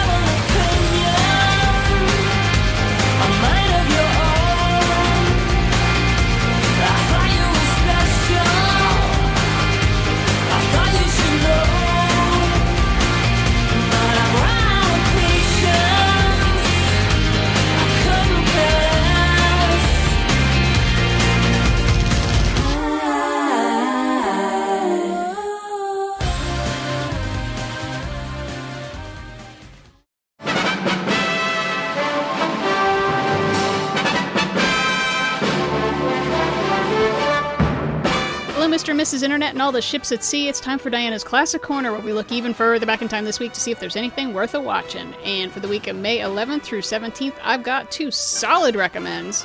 Thank you. Finally. There's so many, like Buckskin Frontier and days of old Cheyenne back in the 40s. They're just, yeah, with all the, the war propaganda and stuff, it's hard to pick out like good ones to talk about. But 75 years ago this week, we do have a good one. May 13th, 1943 was the release of The More the Merrier, uh, starring Jean Arthur and Joel McCrea. This is a really cute wartime comedy, not something you hear a lot, and it's about uh, the housing shortage of like tons and tons of war workers have to move to like DC and stuff, and so a bunch of people have to share an apartment, and it's really cute and wacky. And I like I saw it and I was like, "Eh, I don't know if I want to watch it, and I ended up being just charmed the pants off me.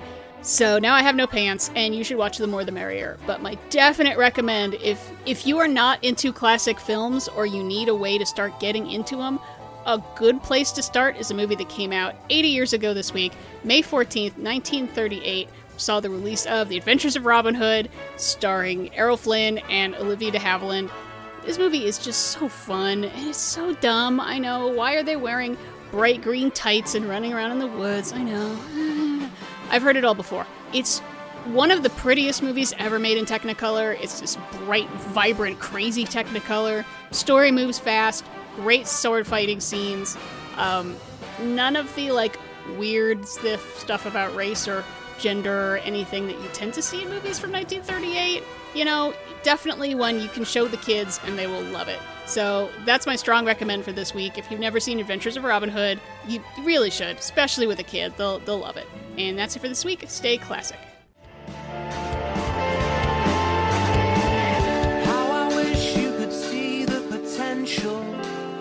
Potential of you and me.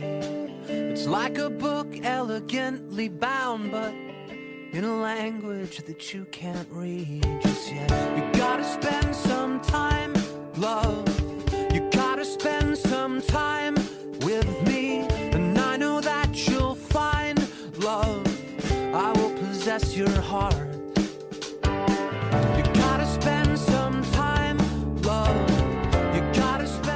Uh, coming in with "I Will Possess Your Heart" by Death Cab for Cutie off the Narrow Stairs album. Sarah has her hand over her heart right now. I cannot believe this is ten years old. this is still new music to me. I'm so old. Uh, other new releases for 2008, May 11th to the 17th: um, "In Silico" by Pendulum, "The Truth" by Cherish. Anthems for the Damned by Filter, Brooklyn's Don Diva by Foxy Brown, We Sing, We Dance, We Steal Things by Jason Mraz, and Just Me by Keith Sweat. Uh, Bleeding Love by Leona Lewis is still numero uno. And we do have some news as we enter into 2008, May 11th to 17th. Oh boy. Uh, May 15th, California court legalizes uh, same sex marriage, making it the second state to legalize them after what, Massachusetts?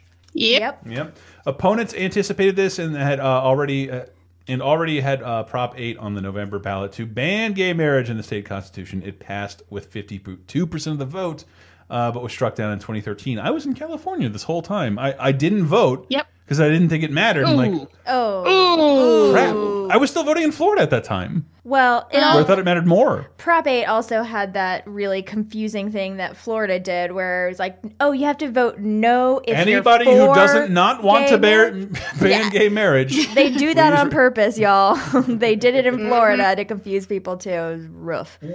So yeah, that was man. If you just go through just California, the legal saga of gay marriage was like it got banned, but then that was held up in the courts, and then it got overturned, and then they did this, and they tried to pass a law, but then that got overturned. So well, let's change the constitution, and then that gets, and then it goes this, and it goes yeah. It's like it goes back and forth and back and forth, and all these poor people were stuck in between. Like I think I have a legal marriage, Yeah. It's such a bummer. but only in some states. It- it is- And, yeah. It's one of those things I want to like grab Republicans like around the shoulder and walk them around a, a, a well lit pond and like this didn't matter.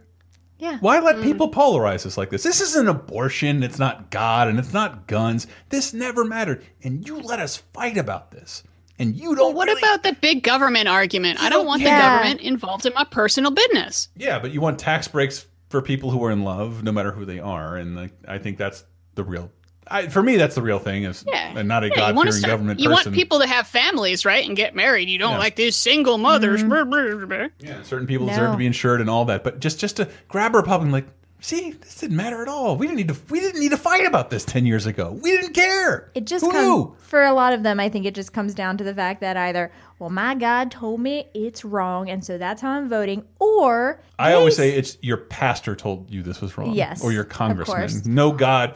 God is too busy managing supernovas and sea otters, which are way cooler than anybody's fucking.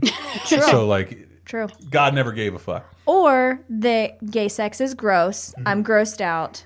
Therefore, let's stop that by not letting them get married. Yeah, doesn't make any sense. yeah. Doesn't But make any I sense think to me that's- I think Old that's people's sex is, is gross to me too, and I can't ban them from being married. Hmm.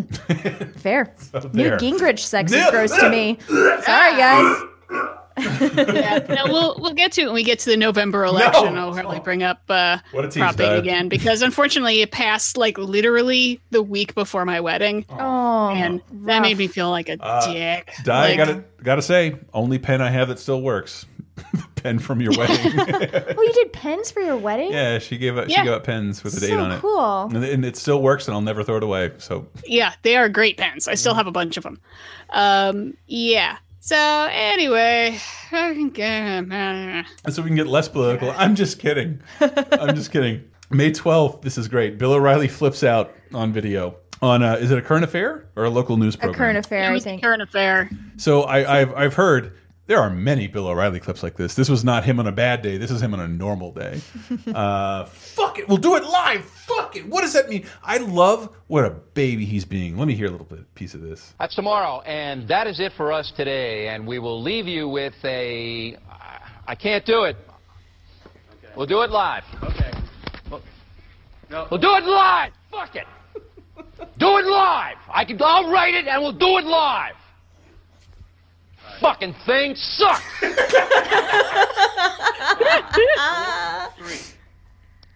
That's tomorrow, and that is it for us today. I'm Bill O'Reilly. Thanks again for watching. We'll leave you with Sting and a cut off his new album. Take it away. Oh, I love this. He rips off his microphone. fucking outro. And it- like he, there's no. He says, "Play us out." What does that even mean? There's no words there. I'm like, you messed up, Bill. like everyone knows what that means. You're in media. I like he got so angry he couldn't even think of the words. The fucking thing. Like can't. Blames everybody else. What a fucking tantrum. What a whiny little fuck. God, I love this guy. I'm so glad. So glad the world hates Uh, him now. So glad it can't work. I, I'll just this is what YouTube is for, as far as I'm concerned. It's all these things that like used to be passed around. It was like a friend of a friend knew a guy, and it's like a fourth generation tape that had stuff like this on it, and now it's like boom, it's on YouTube. Enjoy, everybody. Well, that's the thing. You make your crew angry, they'll hold on to this shit and blackmail the shit out of you Oh, someday. yeah. Oh yeah. They'll Mhm. have it. They'll watch it at parties and laugh at you. Yeah. All right, moving into movies of 2008. Ugh, Last House on the Left remake. Um, Sara Paxton, Garret Dillahunt, one of my favorite uh, actors of the entire 2000s, and Aaron Paul. Never heard of him, bitch. um, but uh, Last House on the Left. That's uh, original was a tough watch. Um, Yeah, yeah. I mean, it's sort of a rape revenge film, but it's also sort of a horror film, but it's also sort of a hostage film where these uh this bad gang of dudes uh like rape and murder this guy's daughter and then show up at his house, but he doesn't know that his daughter's been hurt. And then she shows up, and then he's gonna start fucking up gang members. It, it was this and the Hills Have Eyes remake that are like, I'm not watching these anymore. I'm not Mm. watching these anymore. You're being too faithful. Yeah. Uh, well, you know what? Looking at what's number one at the box office, maybe Last House on the Left is way preferable. uh, we have the Chronic, what? Chronicles. The Chronicles of Narnia. Prince Ca Prince Caspian. I don't remember any ruins in Narnia. I wonder who lived here. I think we did. What? Di, you'll have to tell me. I don't know anything about this series. Uh, I don't either. Oh, shit. Um, I never watch them. This is the second of 3 Mm-hmm. Um, they said the next one's coming in like 2019. They finally keep working on that series. It has that weird distinction. It was- it's it's it's been made by like four different studios at this point because they keep bailing on it, even though they're semi-successful films. Yeah, the first one was hugely successful, mm-hmm. and the second one less so, and then the third one less so. Um, it was so tough to find any trailer or ad that had any talking in it mm. because they mm. are super going for like a Lord of a Ra- Lord of the Rings kind of feeling, where it's mm. just just spectacle and giant armies are gonna fight, and then it's like, oh no, and it's just like I'm not, you know, maybe you get a little bit of Lion Liam Neeson thrown in at the end. Who replaced but- Connery, right? After the first movie? No, no, it's, I think it's always been Leeson. Connery Le- was the lion Leeson. originally. But um, yeah, it's just um, I mean, it's it's ballsy from the books that like these kids have gone away from Narnia for a year, as magical land, and then they come back, and it's been a year for them, but it's been like a thousand years in Narnia. So like all kinds of crazy shits happened. I like a good time jump. Okay, but that Yeah. also means like, does that mean we've lost a bunch of characters that we liked? Oh, Now we've got new stuff to deal with. Yeah, a lot of people went through know. puberty before another studio greenlit this. Yeah, I don't. I just don't understand why they're so hard to get made. To be honest, I mean, We seemingly have a Christian group that will go see most any movie that caters specifically to them. I just assume were they really? the Passion of the Christ towards thing. They weren't. They were marketed towards everybody, but I just figured whatever group got that many people to Passion of the Christ, Hmm. which is like still the second or third highest grossing movie of all time, like adjusted for inflation. Hmm. I thought that would have Yeah, worked for there. I mean, Wardrobe. yeah, like I mean, the books they're they are sort of Christian allegories, but they're not like cram it down your They're not, throat. they're not. I mean, the first one is pretty obvious, like, oh no, the lion died for us, and now he's back alive. I wonder what this represents. I don't get it. What's where's the Passover? It's Shiva. It represents Shiva. Destroy and our this is where Diana gets death threats for the first time. Not- Uh, so yeah, I mean they're spectacle, but they're for kids. Uh, then you know, I guess they're clean. They're not too scary. There's no swearing. Sex, okay. yeah. and a fun, like, Sure. pretty world to go into. Like the world okay. that's like described in the books is like fantastical and very beautiful. Like I imagine it would be like a very cool thing to see on screen. I just don't know why it's had such a hard time. I'm I'm fucking shocked. Yeah. I really am because when I come out here and see uh, campers that people tow, you know those pop up campers. Mm-hmm. Uh, my friend bought one uh, when he was like 15 from his neighbor, and his na the neighbor was a pastor. Yes, it was the one we took dumps on his grill to make look like hot dogs. We're terrible people. uh, if you've been listening to a bunch of other podcasts, but it was called the Dawn Treader, and I didn't mm. I didn't know that was a line that went in the wardrobe. So I spent summer of like 1994 smoking cigarettes and weed in something called the Dawn Treader, and You like were taking voyages in I- the Dawn Treader. I had no idea. I was I was sitting in a giant nerd reference to Lion the Witch in the Wardrobe, Yeah. and it, it even said it. It had like those letters you buy at like Walmart. It said the Dawn Treader and like Sure. R- like it looked like a ransom note on the side. Oh, it wasn't airbrushed on. no, no, that would have been so Aw. great. That'd have been so I'm great. determined to bring back airbrushed art on cars Ooh, and vans. I am behind you on that one, Me 100%. I got a fairground hat that said D's nuts with a screw and a bolt on it, and like it was the coolest thing I ever had. D- You know, I mean, I'm at the point where it's like the inside of the roof of my car, like the it's sagging now, like all the fabric is sagging. Oh, I so have that too. I, have pretty much run out of like resale value on my car, so I'm thinking Go for maybe broke. Virgin Mary, maybe yeah, Virgin of Guadalupe, maybe an Aztec temple. There's a bunch of bodies falling down the ziggurat stairs. Yeah. Yeah, just I don't know, something maybe like a wizard and he's fighting with Ghost Rider. I don't know. I love this. I love this. Do we have a Kickstarter for this? New Patreon I think tier. we should have. Let's do. I. You know, it's less about the money and more about finding the right artist that can airbrush truly wonderful art on the side of a 2001 Corolla. Yes. Oh, Jesus. All right, let's move. If you think we're done talking about Prince Caspian, wait till the game segment. Um, but moving to the television of 2008, this could have gone in news, uh, but it, it works with television. May 11th, CBS announces that following the finale of Survivor Micronesia, the next season will be shot entirely in high definition. Uh, can you believe 10 years ago we weren't doing that yet? I remember The Office and Arrested Development were the first native widescreen shows I had seen at, around this time. Uh, additionally, on May 16th, if you were one of the lucky few in Wilmington, North Carolina area, uh, congrats. The FCC has selected you as the first market to shutter all analog channels and go exclusively digital. It would Wow. take everyone else another couple of years. I don't know if I'd want to watch Survivor in HD Really? You don't- because after a while, people start looking pretty rough. Like I don't need to see all those bug bites. I Agreed. dude, I just saw one of those naked Oh, Naked and Afraid. one of those clips of like, yeah, the mosquitoes bit all my all around my area, and like, this is mm. blurred, but I can still see the dots. Like, I- this looks awful. I went through a real Naked and Afraid phase. They do. They go through some rough stuff. Some dude got super sunburned on his penis, and it was oh, it was traumatic. it was traumatic. Let's just put it that way. Wow. What is it about this show that's dramatic? I, I told this dumb story. Like I'd never really done. I'd done Airbnb, but never with people who were still living in the house that they were giving us the room in. Mm-hmm. And I'm like, who the fuck are these? These people look like weird hippies. And we get home from like the bar, and I just glance inside, and like these two people turn around with giant hippie smiles, and I look at their TV. I'm like, those are all new people, and I run back in the room and lock myself in. and I didn't realize it was naked and afraid. Like they, they were just they're just normal fucking suburbanites, and I got really afraid they were trying to rope me into a fucking great threesome. But Mm. yeah, but I got a very chance. Yeah, why was I so not down with that? Yeah. Yeah, what's wrong with me? Hmm. I'll push it through the curtains. Let me do that. Um anyway, like speaking Hey, they have experience, and that's what counts. XP. Um speaking of The Office, it's not The Office finale because The Office finale happens 2 days later uh, for season 4. But uh, remember we we talked about the writer strike before. Yes. Uh, and the writer strike kept The Office off the air throughout most of season four. It's a very short season four, and almost everything is unspooled in two episode chunks. And this week you get about four hours of The Office on NBC. I think this is more notable than the finale. Uh, this is Dunder Mifflin Infinity. It's two parter.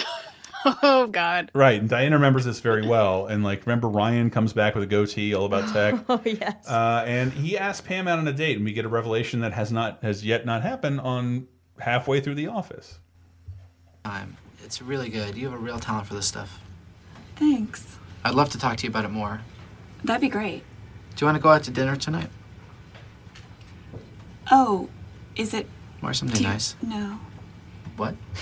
Um, I just I'm sorry. I just wanted to have dinner. I'm uh, I'm I'm dating Jim. Whoa. We're together.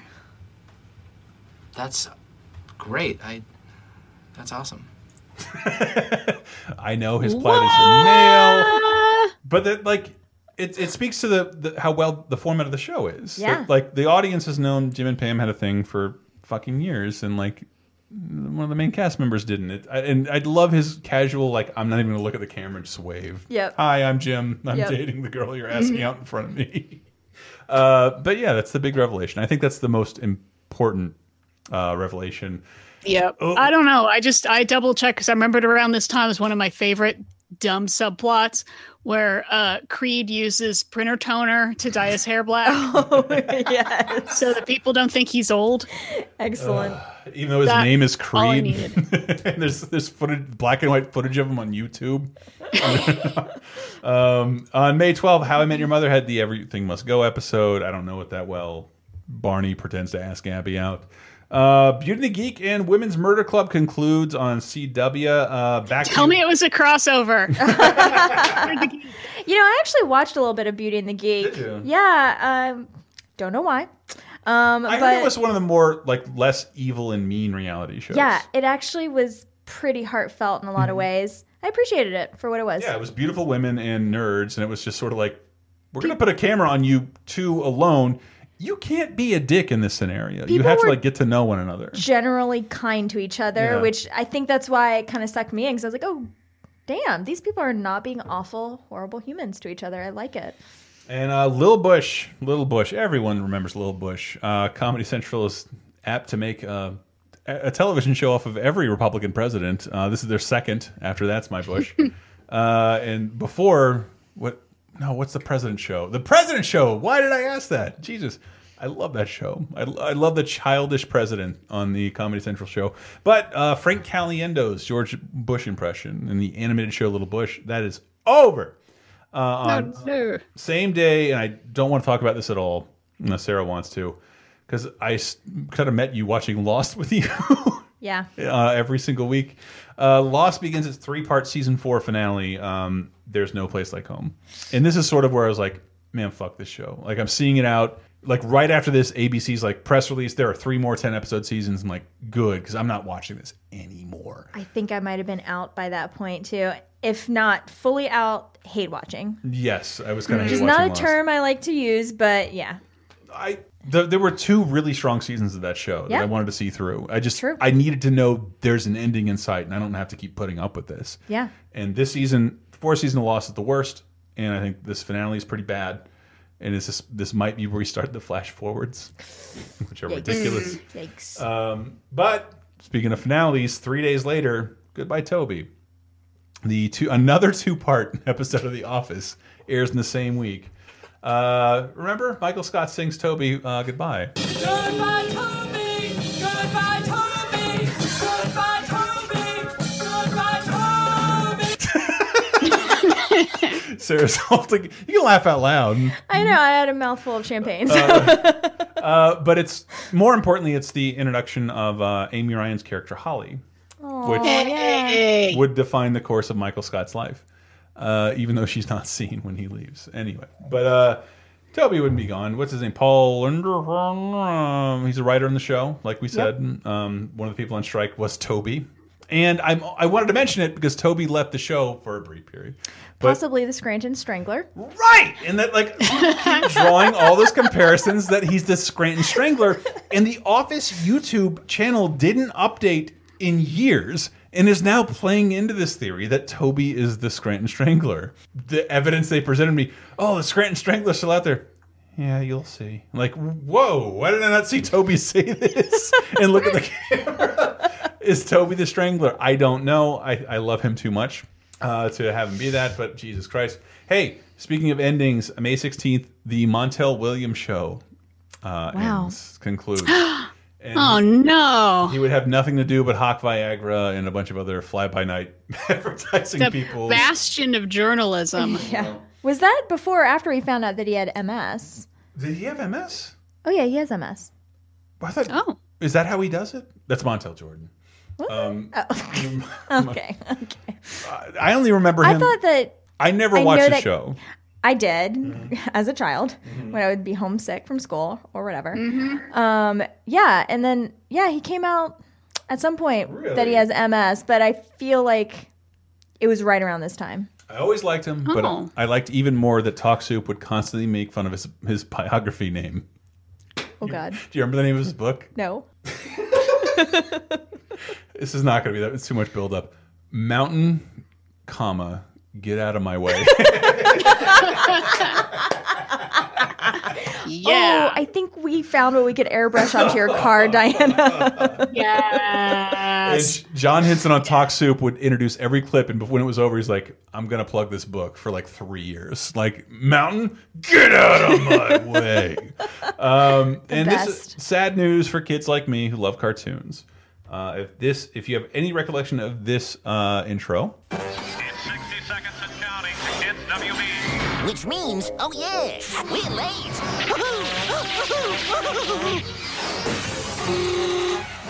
Pinky and Brain report to Acme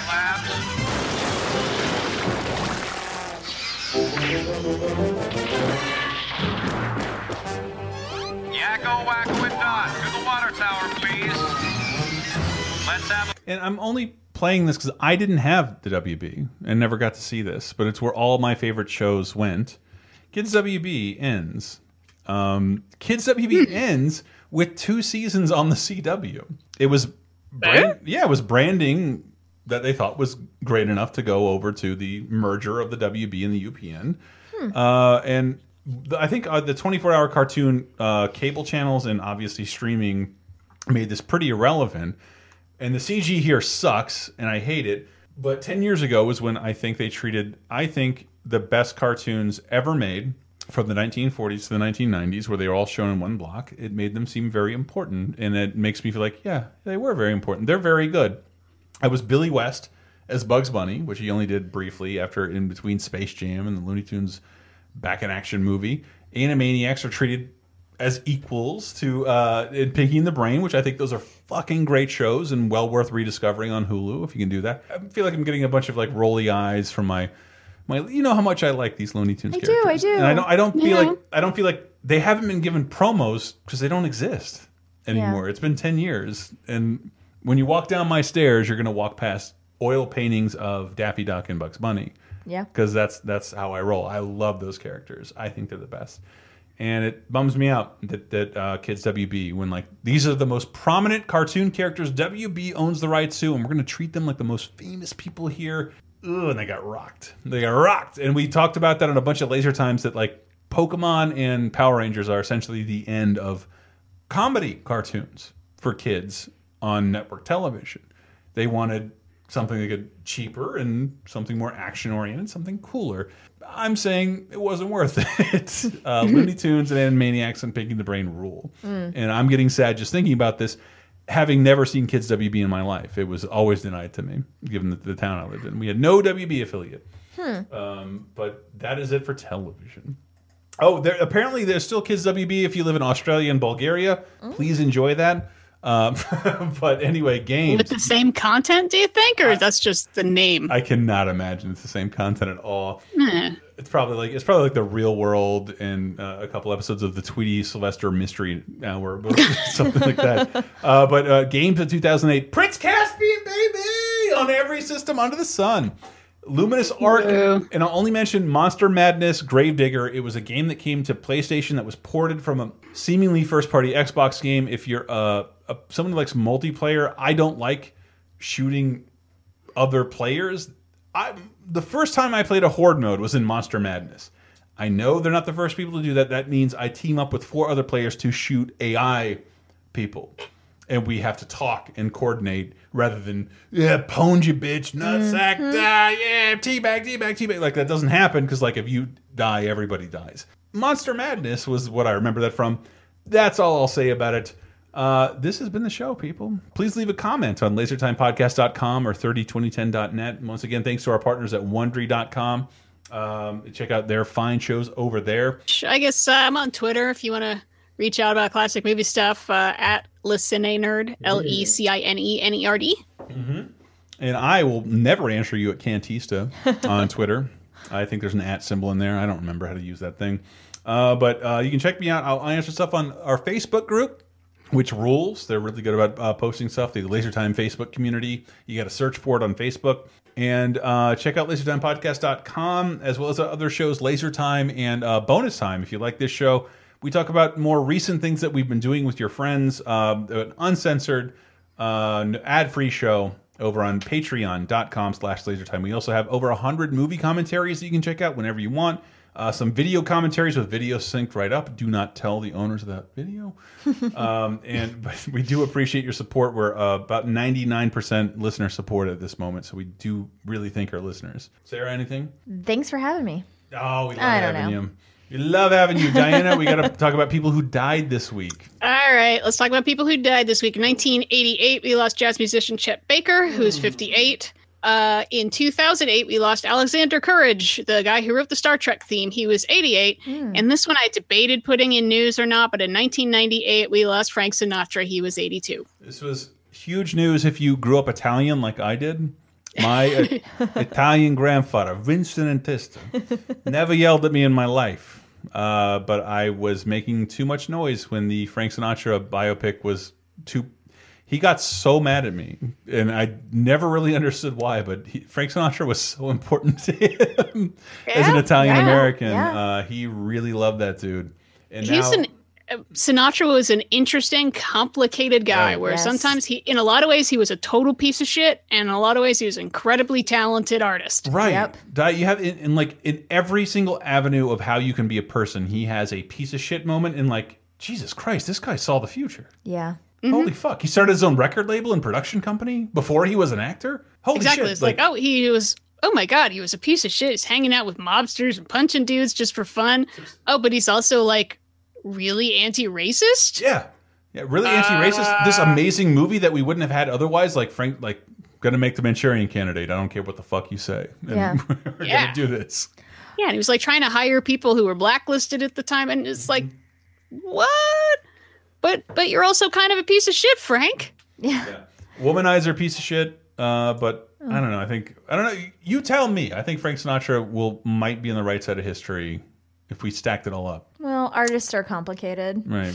exactly. So rich I, people. am going to say, yeah. I think Yeah. in the long run, um, he's he's an underrated actor. Honestly, from here to eternity, Yes. Totally. he Agreed. totally deserved that Oscar. Mm-hmm. And musically, I, I think he- just his his way of doing things became such a standard that we don't realize how different it was Right. compared to what came before. Uh, we- uh, wanted to do a laser time about that of people who who embody a cliche, but they invented it, and Yes. therefore they get Mm. they get bogged down by it, and Ooh, like yeah. the Frank Sinatra style. Like, yeah, that dude was a, a fucking dynamo. Like, no one did anything like that. Watch a Looney Tune of like, here's this skinny guy. That's Frank Sinatra. They're making fun of. Mhm. Yeah. That's the only thing notable about him. He's skinny. Yeah. Yeah. He was a beanpole back in the day, and it was like all girls screaming and fainting, Frankie! I will say, I looked into, there was a, a celebrity auction a little while ago, literally only a couple weeks ago, that had like, oh, some interesting stuff from people's estates. There was some Bette Davis's jewelry, and I was like, oh, that's pretty neat. And they had a bunch of Sinatra stuff that was literally mm. just like shit that should have been thrown away. you could you could buy his old Vicodin bottle. Ooh. It was a fucking prescription bottle from the year he died for Vicodin. And I was like, I don't you know. sick bastards. Here's Frank Sinatra's Netflix envelope from the Never Return Tower Heist. Do you want it? I don't know. It'd be pretty cool to look into your medicine cabinet or have someone snoop in your medicine cabinet like during a Oh, dinner okay, party. that's true. And then you have that in there. Ooh, so cool. I'm with you, Di, because I'm always looking for stuff like that. And here's the sad, cool thing I can tell you: you want to buy authentic Frank Sinatra stuff? Twenty years, it'll be worthless. No one will be left alive who remembers him. Aw. It'll be worthless. You can pick it up for a song. Bummer, man. It's true. It's true. Anyway, so that's enough about death. It's sad. it? Oh. We can move on to birthdays. Bird. Oh, birthday is a doodly Birthday is a doodly doo, Diane. All right. This week we're wishing happy 50th birthday to someone born May 12th, 1968. His film roles include Thrashin', Police Academy 4, Gleaming the Cube, an Chris- episode of CSI Miami where he was skateboarder, game tester, Tony and Hawk. victim. It is Tony Hawk. Tony Hawk. Wow. That's right. Tony Hawk was David Spade's body double in uh, Police Academy 4, City Under Siege. Uh, no, no, Citizens on Patrol. I'm sorry. Ask me anything about Police Academy uh, subtitles. I'll, I can I can name them all for some fucking reason. I am the only fan, and I have I'm not updating the Wikipedia at all. Uh, yes, sorry everybody. Wow. You should be ashamed of yourself. I am all the time after every one of these episodes. Give us a comment. Burping. Anyway, 302010.net, lasertimepodcast.com. Thank you guys so much for listening. We will go out with Come Fly With Me by uh, Frank Sinatra, Old Blue Eyes. Come fly with me, let's fly, let's fly away. If you can use some exotic booze, there's a bar in far Bombay. Come fly with me, let's fly, let's fly away. Come fly with me, let's float down to Peru.